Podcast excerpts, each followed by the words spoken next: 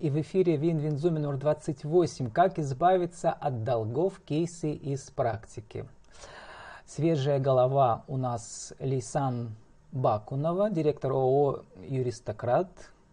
Лейсан, добрый день. Здравствуйте. И спикер Денис Петров. Денис, добрый день. Здравствуйте, Влад. Денис Петров э, из студии «Право. Петров и партнеры». Денис у нас уже участвовал в аудиоинтервью, и тема э, мне показалась столь интересной, тем более у нас не первые эфиры, у нас уже были и аудиоинтервью, и видеоконференции по теме банкротства правильного, и было очень много просмотров, поэтому мы решили сделать еще один эфир и сделать упор на описание конкретных кейсов. Вот сегодня у нас будет две точки зрения, в чем-то схожие, может в чем-то различные, посмотрим. И еще одна свежая голова соведущая, Елена Кощеева. Елена, добрый день. Приветствую, здравствуйте. А Елена из Верхнекамской торгово-промышленной палаты, маркетолог, а, и задаст, может быть, свои вопросы от э, имени своей аудитории. Денис, давайте начнем с вас. Еще раз коротко, в чем прогрессивность и всемирное историческое значение закона о банкротстве, которому уже сколько в России? Три года?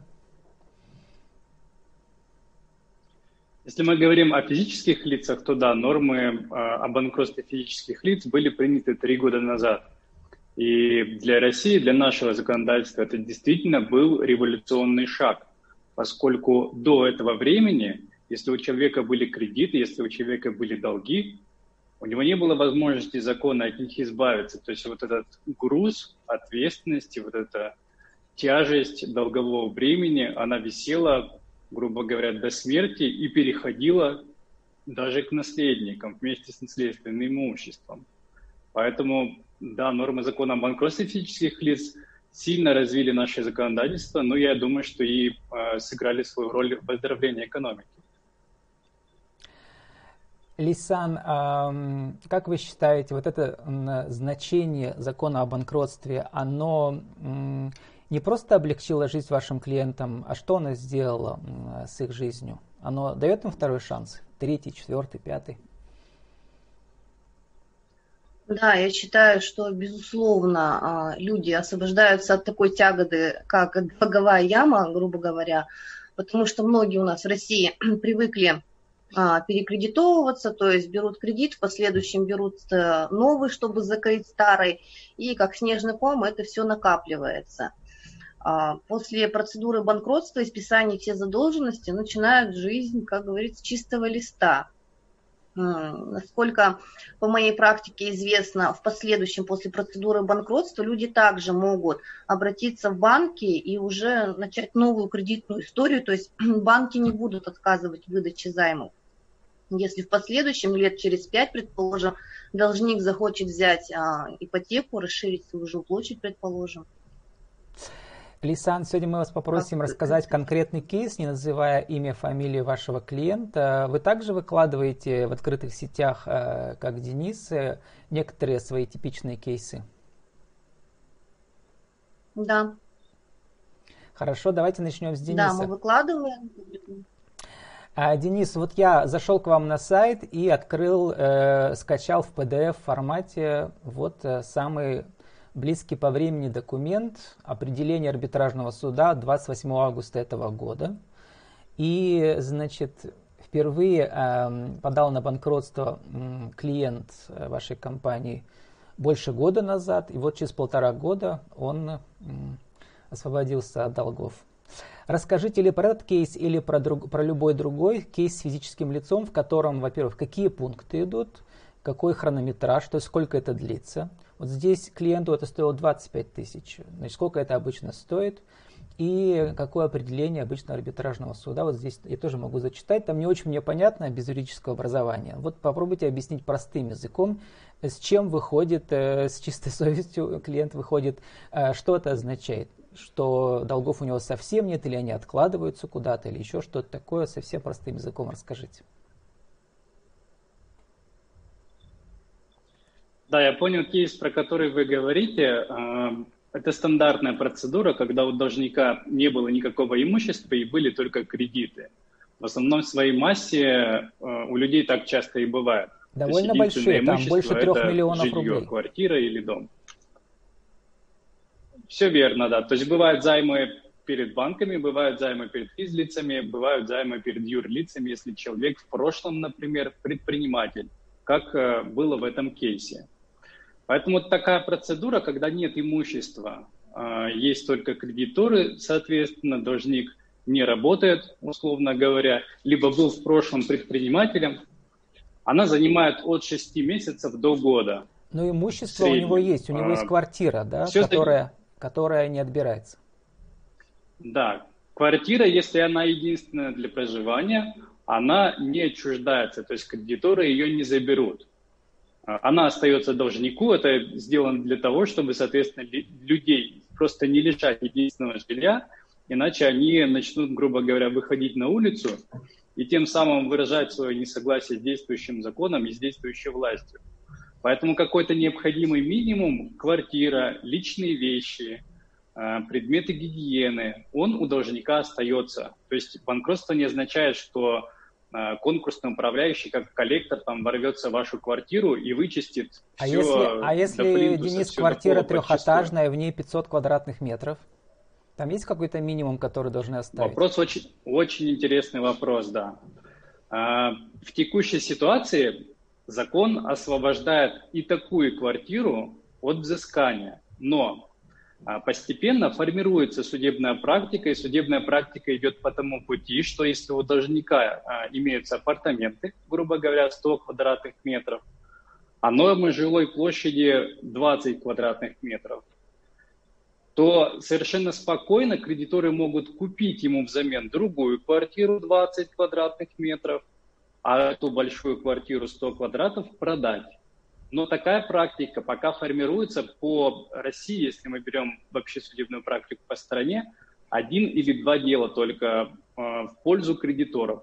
То есть законодательно этот вопрос пока не урегулирован, и я думаю, что в ближайшее время э, квартира единственная, даже если она большая, не потеряет э, как раз иммунитет свой, то есть на нее не будет обращаться взыскание. Вот там очень момент такой для меня сложный, я, для моих мозгов непонятно. Объясните мне, вот в середине там вот этого определения такая строчка в соответствии с пунктом 5 статьи 213-28 закона о банкротстве требования кредиторов по текущим платежам могут быть предъявлены после окончания производства по делу о банкротстве э, установленном порядке законодательством. То есть означает, что человек выходит, но когда-то это потом снова на него нависнет. Э, здесь есть как раз специфика разделения задолженности. Та задолженность, которая а, образовалась до введения процедуры банкротства, то есть все те кредиты или займы, долги, которые были у должника до того момента, пока он подал, пока не подал заявление в суд. Это задолженность реестровая. Она включается в реестр требований кредиторов, и она считается погашенной с момента окончания процедуры. Но а, есть текущие платежи, понятие текущих платежей. То есть это те платежи, которые возникли после того, как процедура была инициирована. Например, понятно, что в процедуре никакие кредиты уже должник брать не может. Но, например, у него есть алиментные обязательства, то есть он платит алименты. А, вот эти алименты, они не погашаются, они остаются за ним и могут быть взысканы после процедуры. Хорошо. То есть а это вот... текущие платежи, которые, э, да, которые сопровождают деятельность должника на протяжении процедуры. А вот эта основная сумма на 3 миллиона 800 тысяч, она просто-напросто исчезает навсегда из жизни вот этого гражданина. Да, она считается погашенным, и исполнительные производства, которые велись до этого в отношении гражданина, они подлежат прекращению. То есть для всех, для всего э, юридического сообщества суд устанавливает факт того, что эта сумма просто списывается с гражданина. И, э, значит, э, объясните мне, насколько я понимаю, вот конкурсный управляющий, он эту конкурсную массу не, не сформировал, потому что неоткуда сформировать. Соответственно, вот как бы нечего продавать, соответственно, суд проходит очень быстро. Но почему э, все-таки прошло почти полтора года? Это очередь такая? Э, да, многое зависит от графика судебных заседаний. Необходимо принимать во внимание, что а, в текущей ситуации, в текущей ситуации пандемии а, суды тоже не работали вместе со всей страной. Соответственно, все судебные заседания, которые назначались на май, э, июнь, когда был карантин, э, они все откладывались и нарастающим комом откладывались на август, и сейчас суды растягивают вплоть до декабря, до января уже текущего года. То есть многое зависит от графика суда, самого суда. А, плюс э, многое зависит э, от позиции кредиторов. То есть если кредитор активно участвует в деле о банкротстве и представляет какие-то новые доказательства, то, соответственно, судебные заседания откладываются, откладываются. И так одно судебный процесс по одному делу, он может идти год, и может идти полтора. То есть многое зависит и от суда, и от позиции другой стороны, а не только от юриста, который ведет дело о банкротстве.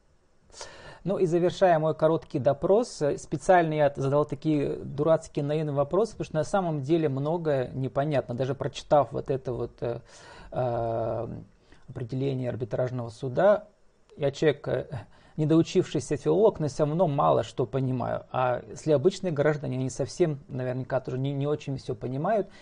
А если коротко пересказать в трех строчках, значит, какие трудности могут возникнуть в таком типичном кейсе а, с клиентом и, значит, какой типичный бывает э, исход? В 100% э, клиент получает освобождение или нет? А, я могу сказать, что в 98% клиент получает освобождение.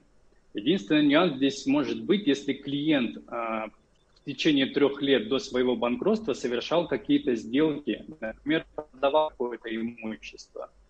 Тогда процедура затягивается ввиду того, что кредиторы могут оспаривать эти сделки. Например, а, клиент продал там год назад до банкротства машину, за 100 тысяч рублей для того, чтобы не платить налог. А машина стоит реально там 500, 600, 600 тысяч, 700. То есть это тоже один из э, реальных кейсов, который был в моей практике. При этом он продает своему другу, который, в принципе, аффилирован к нему. То есть можно из социальных сетей установить, что это лицо является его другом. Такая сделка, безусловно, будет оспариваться в деле о банкротстве и оспариваться потому, что она причинила вред кредиторам. То есть вместо того, чтобы получить полмиллиона, должник получил 100 тысяч. И еще э, не факт, что он их фактически получил. Поэтому вот такие ситуации, они могут, да, обременять дело о банкротстве. И действительно из одной сделки из-за такой дело может затянуться и на полгода, и, и на год. Ну и завершим ну, нашу перв... к да, Денис, завершим сроку. нашу первую часть. Прямо в самом определении пишется, что э, гражданин э, не предоставит, если не было такого случая, когда гражданин не предоставил необходимые сведения или предоставил заведомо недостоверную информацию финансовому управляющему. То есть э, такого факта э, не обнаружилось, и поэтому все счастливо закончилось. Давайте спросим мы нашу свежую голову. Э, Лейсан Бакунова. Вот то, что сейчас вы услышали, это типичная картина, или у вас есть э, какие-то интересные свои кейсы, которые очень сильно отличаются с физическими лицами, например? Какими-то сложностями, может быть, и наоборот, э, они гораздо легче проходят не за полтора года, а всего лишь за два-три месяца? Ну, за 2-3 месяца это вряд ли. Минимальная сумма, ой, простите, минимальный срок это 4 месяца, на который суд вводит процедуру банкротства физического лица. Но не будем еще забывать о том, что финансовые управляющие отправляют запросы во все регистрирующие органы с целью установления а, имущественного положения должника. И еще много зависит, а, как оперативно ответят нам, а, предположим, ГИБДД, Росреестр, чтобы мы в последующем могли эти документы предоставить в суд и говорить о том, что у должника имущества нет. Ну, в моей практике были такие случаи, когда должникам не списывали задолженность, потому что а, суд а, счел их поведение в процедуре недобросовестным. Как раз это по тому вопросу, когда Они а, должник вас, не предоставляет да? сведения. От вас, финансового управляющего, скрыли да. что-то или от суда? Да, а, и от суда, и от финансового управляющего. Ну, ситуация была в том, что у должника было реализовано имущество, то есть подходило уже время к завершению процедуры банкротства, но а, должник а, вел страничку а, в сети а, «Контакт», где фактически изготавливал кондитерские изделия и продавал их в последующем, ну, как торты на заказ, грубо говоря. И финансовый управляющий увидел эту страничку, предоставил суду скриншот о том, что должник на протяжении всей процедуры банкротства получал а, вознаграждение за свои услуги, об этом финансовому управляющему не сообщил, и суд счел его поведение недобросовестным и не списал оставшуюся задолженность после погашения реестра требований кредиторов. А если бы он уведомил об этом, он, например, сказал бы, что я делаю торты, чтобы вам э, на гонорар заработать?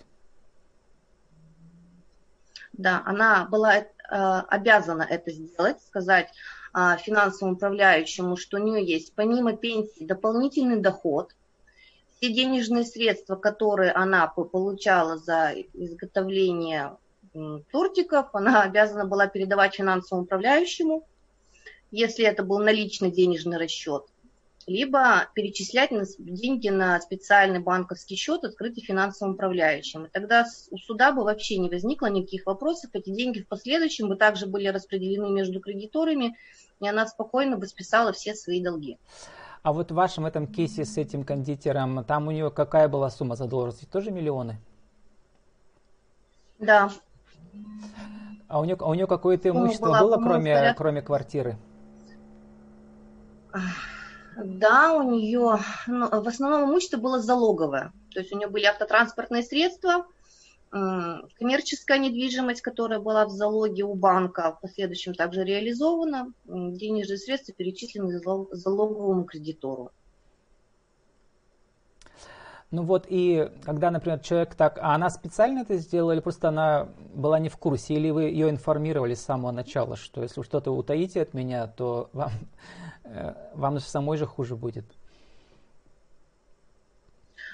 А, э, незнание у нас закона не освобождает от ответственности по факту. Но на тот момент, когда вообще велась процедура, а, э, финансовый управляющий не знал, что у должника есть дополнительный доход. То есть а, с учетом того, что все счета должника в процедуре банкротства закрываются, и, в принципе, он не может пользоваться ни одним банковским счетом, это может сделать только финансовый управляющий, она получала деньги наличными.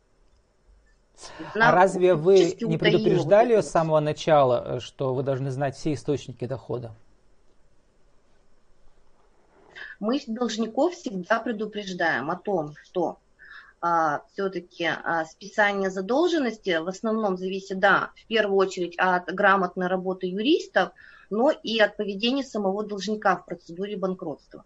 То есть нельзя утаивать никакие сведения ни, ни о сделках, ни от каких-то дополнительных доходах, в том числе и о доходах а, супруга, и о сделках, которые совершает, предположим, ну, если должник состоит в браке, Угу. Ну, а так, э, Лейсан, э, значит, у вас примерно такие же проценты соотношения успешных кейсов? Больше 90%, да?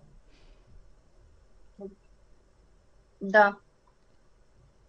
То есть это зависит, э, просто если все делается по закону, то все проходит быстро и хорошо. Ну, относительно быстро, да, получается? Да, совершенно верно. А сколько была сумма вознаграждения в вашем кейсе? Там было 25 тысяч финансовым управляющим, а здесь сколько было? Она проиграла, но все равно заплатила сумма вам, получается, да? А, ну, фактически 25 а, тысяч – это фиксированная сумма, установлена уже законом, то есть она не может быть меньше, то есть это выплаты финансовому управляющему. Ну, помимо этого еще есть определенные расходы, которые ложатся на должника. То есть это почтовые, отправка корреспонденции, публикации на сайте ФРСБ в газете «Коммерсант». А, вот в газете «Коммерсант» это самое дорогостоящее, получается, самый дорогостоящий расход, который есть в процедуре банкротства. Объявление стоит порядка 7-8 тысяч рублей. Угу. Публикуют а... сведения о том, что гражданин банкрот.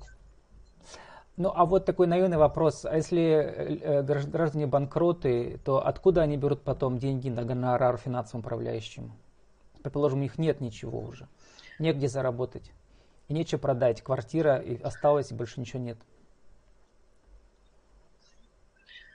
Ну, многие и должники, а, которые приходят к нам, а, получают какой-то доход. Либо они работают, либо они пенсионеры получают пенсию, и из этих денежных средств покрываются расходы в процедуре банкротства. Но mm кто-то, бывает такое, что приходят люди, молодые люди в основном это, а, которым помогают родители покрыть вот эти вот расходы. То есть э, у суда в первую очередь встает всегда вопрос, если должник не работает, откуда деньги на депозит суда? 25 тысяч рублей и на расходы. Мы поясняем, что денежные средства получены от родителей. Для суда это весомый аргумент, и вопросы они больше не задают по этому поводу. Э, пришло время спросить нашу свежую голову Елену, соведущую. Елена, э, есть у вас наивные вопросы, как у меня? Сначала по первому кейсу, по кейсу Дениса и по второму кейсу Лейсан. Денис, вот э, вы прямо в точку попали. У нас сейчас прямо вот в нашей семье есть такая ситуация, когда куплена машина, и через год эту машину вдруг э, оспаривают как сделку. Оказалось, что два года назад ее продала организация, сейчас эта организация подала на банкротство и проверяются все сделки. И в течение года там было продано порядка 20 автомобилей. Это вот в Перми, да? И мы как раз попали в эту ситуацию. Вот со стороны добросовестного покупателя этого автомобиля, скажите, что нас ждет? То есть один уже суд был, второй планируется в ноябре. И суд не верит, что мы купили автомобиль за сумму, которая в договоре указана. Ваша задача в такой ситуации обосновать эту сумму. То есть почему вы указали 100 тысяч рублей? Здесь возможно два варианта. А, либо вы доказываете, что по факту стоимость была выше, и вы передавали там денежные средства 500 тысяч, а не 100. Если эти деньги передавались наличными, конечно, это доказать практически нереально. А, второй а, аргумент, который может сыграть, и у меня было подобное дело, успешное дело, успешный кейс. А, в такой ситуации мы доказывали, что действительно рыночная стоимость была 100 тысяч рублей ввиду того, что автомобиль был в плачевном состоянии. То есть он был битый, а, у него были проблемы с двигателем, там, с трансмиссией, то есть мы делали техническое заключение, заключение технического специалиста сервиса о том, что реально он стоил примерно 120 тысяч рублей. Плюс представляли доказательства того, что должник, а, не должник, а лицо, которое приобрело этот автомобиль, оно потом его ремонтировало самостоятельно, то есть покупало запчасти, и поскольку там человек был по профессии водитель, а мы доказывали, что он сам реально потом в гараже на протяжении продолжительного времени отремонтировал этот автомобиль и через пару лет продал его уже за большую цену, но с учетом ремонта. Вот два обстоятельства, которые, если вы докажете эти обстоятельства, помогут вам выиграть этот спор. Елена, а вы не знали, что это будущий банкрот?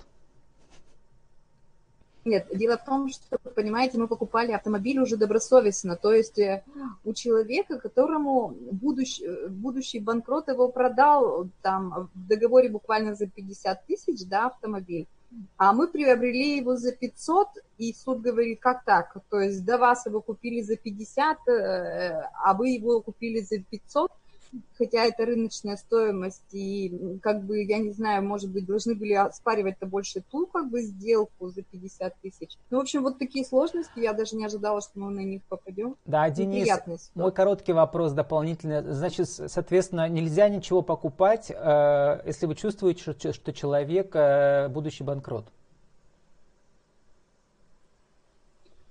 Это трудно предугадать, то есть никогда не знаешь, ведь э, компания, человек через год, будь то он банкротом или нет, он может сейчас успешный предприниматель, а через год вот ввели карантинные меры, через полгода он разорился и пошел банкротиться. В этой ситуации я бы э, посоветовал объективно всегда подходить к тем сделкам, которые заключаются. То есть не вестись на какие-то уговоры относительно там, передачи денег наличными без оформления документов, то есть неформально, для того, чтобы... У нас очень любят это делать для того, чтобы якобы не платить налоги. Но вот, этот, э, вот это действие, оно потом как раз и может обернуться тем, что придется заплатить второй раз эту же сумму. Понятно. Поэтому Елена, в такой ситуации вас... я бы просто рекомендовал обращаться к юристам. Да. Елена, есть да, у вас какой-то вопрос к Лейсан по второму кейсу? Вам там все понятно? Да, все понятно, но как э, я как представитель Верхнекамской торгово-промышленной палаты, естественно, мы же защищаем интересы предпринимателей, в том числе информационная поддержка да, предпринимателей. А, мне бы хотелось узнать, обращались ли к вам, опять же, вот э, физлица, которые были предпринимателями, да, и оказались эм, в плачевном состоянии, что они должны были кредиторам как э, индивидуальные предприниматели, а э, банкротились как физические лица уже. И как часто в последнее время вот с такой проблемой обращаются? Да, вопрос понятен. Да, действительно, мы занимались банкротством индивидуальных предпринимателей уже как физических лиц. В принципе, процедура, она фактически ничем не отличается. А, то есть эти две процедуры, они, а, закон их приравнял. Единственное, что мы у индивидуального предпринимателя отдельно проверяем счет, по которому он вел деятельность, и просим подробное описание вообще его бизнеса, чем занимался, в какой период занимался, а, если закупал товар, куда делся товар. А, ну, в основном уже обращаются индивидуальные предприниматели, которые деятельность прекратили по тем или иным причинам. А есть какая-то тенденция, то есть стали больше обращаться или наоборот, как бы затишье, вот в этом плане? Индивидуальных предпринимателей, я не скажу, что стало больше э, вот на данный период, которые хотят как раз вести в отношении себя процедуру банкротства. Физических лиц стало, да, действительно больше. В основном это те люди, которые в период пандемии потеряли работу. Давайте подведем итог, Лисан, по вашему второму кейсу. Значит, э, у Дениса, он уже озвучивал, говорил, что примерно от 6 месяцев все длится до полутора лет. Сколько у вас от 4 до года, от 4 месяцев до года. Угу. То есть я всегда озвучиваю должникам, это тем, у кого нет имущества и не было сделок за последние три года. Вот, ну, про сколько это стоит мы уже говорили, что это не так дорого, как люди думают, да, и вот э, заплати долги и спи спокойно в этом смысле. То есть избавься от долгов и спи спокойно. А, э, у нас остается три минуты. Денис, э, вам первому слову. Пригласите на какие-то мастер-классы, может быть, онлайн у вас есть э, бесплатные, где люди еще могут послушать ваши советы. Или расскажите про ваш Инстаграм, если у вас нет мастер-классов. Да, бесплатно абсолютно послушать мои советы можно как раз-таки в Инстаграм, instagram.com slash Петров и партнеры. Там я выкладываю видео, снимаю сюжеты на наиболее актуальные вопросы, которые живые вопросы, которые мне пишут люди в социальных сетях. Поэтому, если вы хотите получать информацию о банкротстве, подписывайтесь на мой Инстаграм. Ну, как я вам посоветовал еще, не посоветовал, он сказал, что э, вы у нас уже такая звезда, у вас уже такой образ голливудского юриста. Пора снимать уже и видеосериал, Денис. Да, я задумываюсь об этом. Действительно, э, у меня с коллегами был проект э, хотели осветить реальную процедуру банкротства на YouTube, то есть снять ее от и до, как клиент приходит к нам, начиная первой вот, консультации вот. и заканчивая завершением долгов. Но проект достаточно масштабный, требует сил, поэтому я думаю, что мы обязательно его реализуем, но немного позже. Э, Лисан, что у вас? Я увидел, что у вас тоже довольно популярный Инстаграм. Расскажите, как ваш Инстаграм поживает или где еще мастер-классы можно ваши послушать? А, рабочая, у меня есть рабочая группа ВКонтакте. А, в который в основном обращаются люди с теми или иными вопросами, то есть личные сообщения. Ну, в основном я прошу их просто перезвонить мне. То есть я оказываю консультации совершенно бесплатно в этом плане, я объясняюсь э, людям, что вообще такое банкротство, что это намного лучше, когда у тебя удерживают приставы денежные средства с зарплаты либо с расчетных счетов. К сожалению, Инстаграм я пока еще не веду. Как юрист это моя личная страничка, так скажем, для меня и для семьи. Но ВКонтакте, да, пожалуйста, а, есть моя группа о юристократ, где отвечаю не только я на вопросы, но и моя коллега. Ну, у нас Денис выглядит как аристократ в своей, своей бородой, а у вас прямо название юристократ тоже. Аристократический юрист, да, в переводе. А, Елена, а, значит, Совершенно верно. какие у вас финальные ощущения э, от этой пессимистической темы? Очень грустная тема, да. Наверное, очень сложно.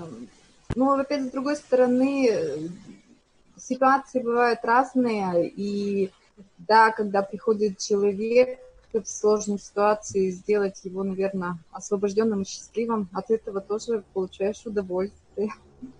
А, а тогда но... очень грустно есть такие случаи. Знаете, а, как сказал Денис, э, э, мистер Трамп у нас э, был банкротом четыре раза, да, Денис? Да, совершенно верно.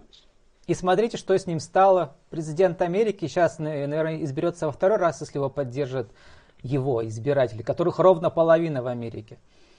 Так что все, все у вас впереди. Спасибо, Денис Петров, спасибо, Лейсан Бакун. Спасибо, Елена Кощеева. Э, и увидимся на Винвизуме 29 через неделю. До свидания. До свидания. До свидания.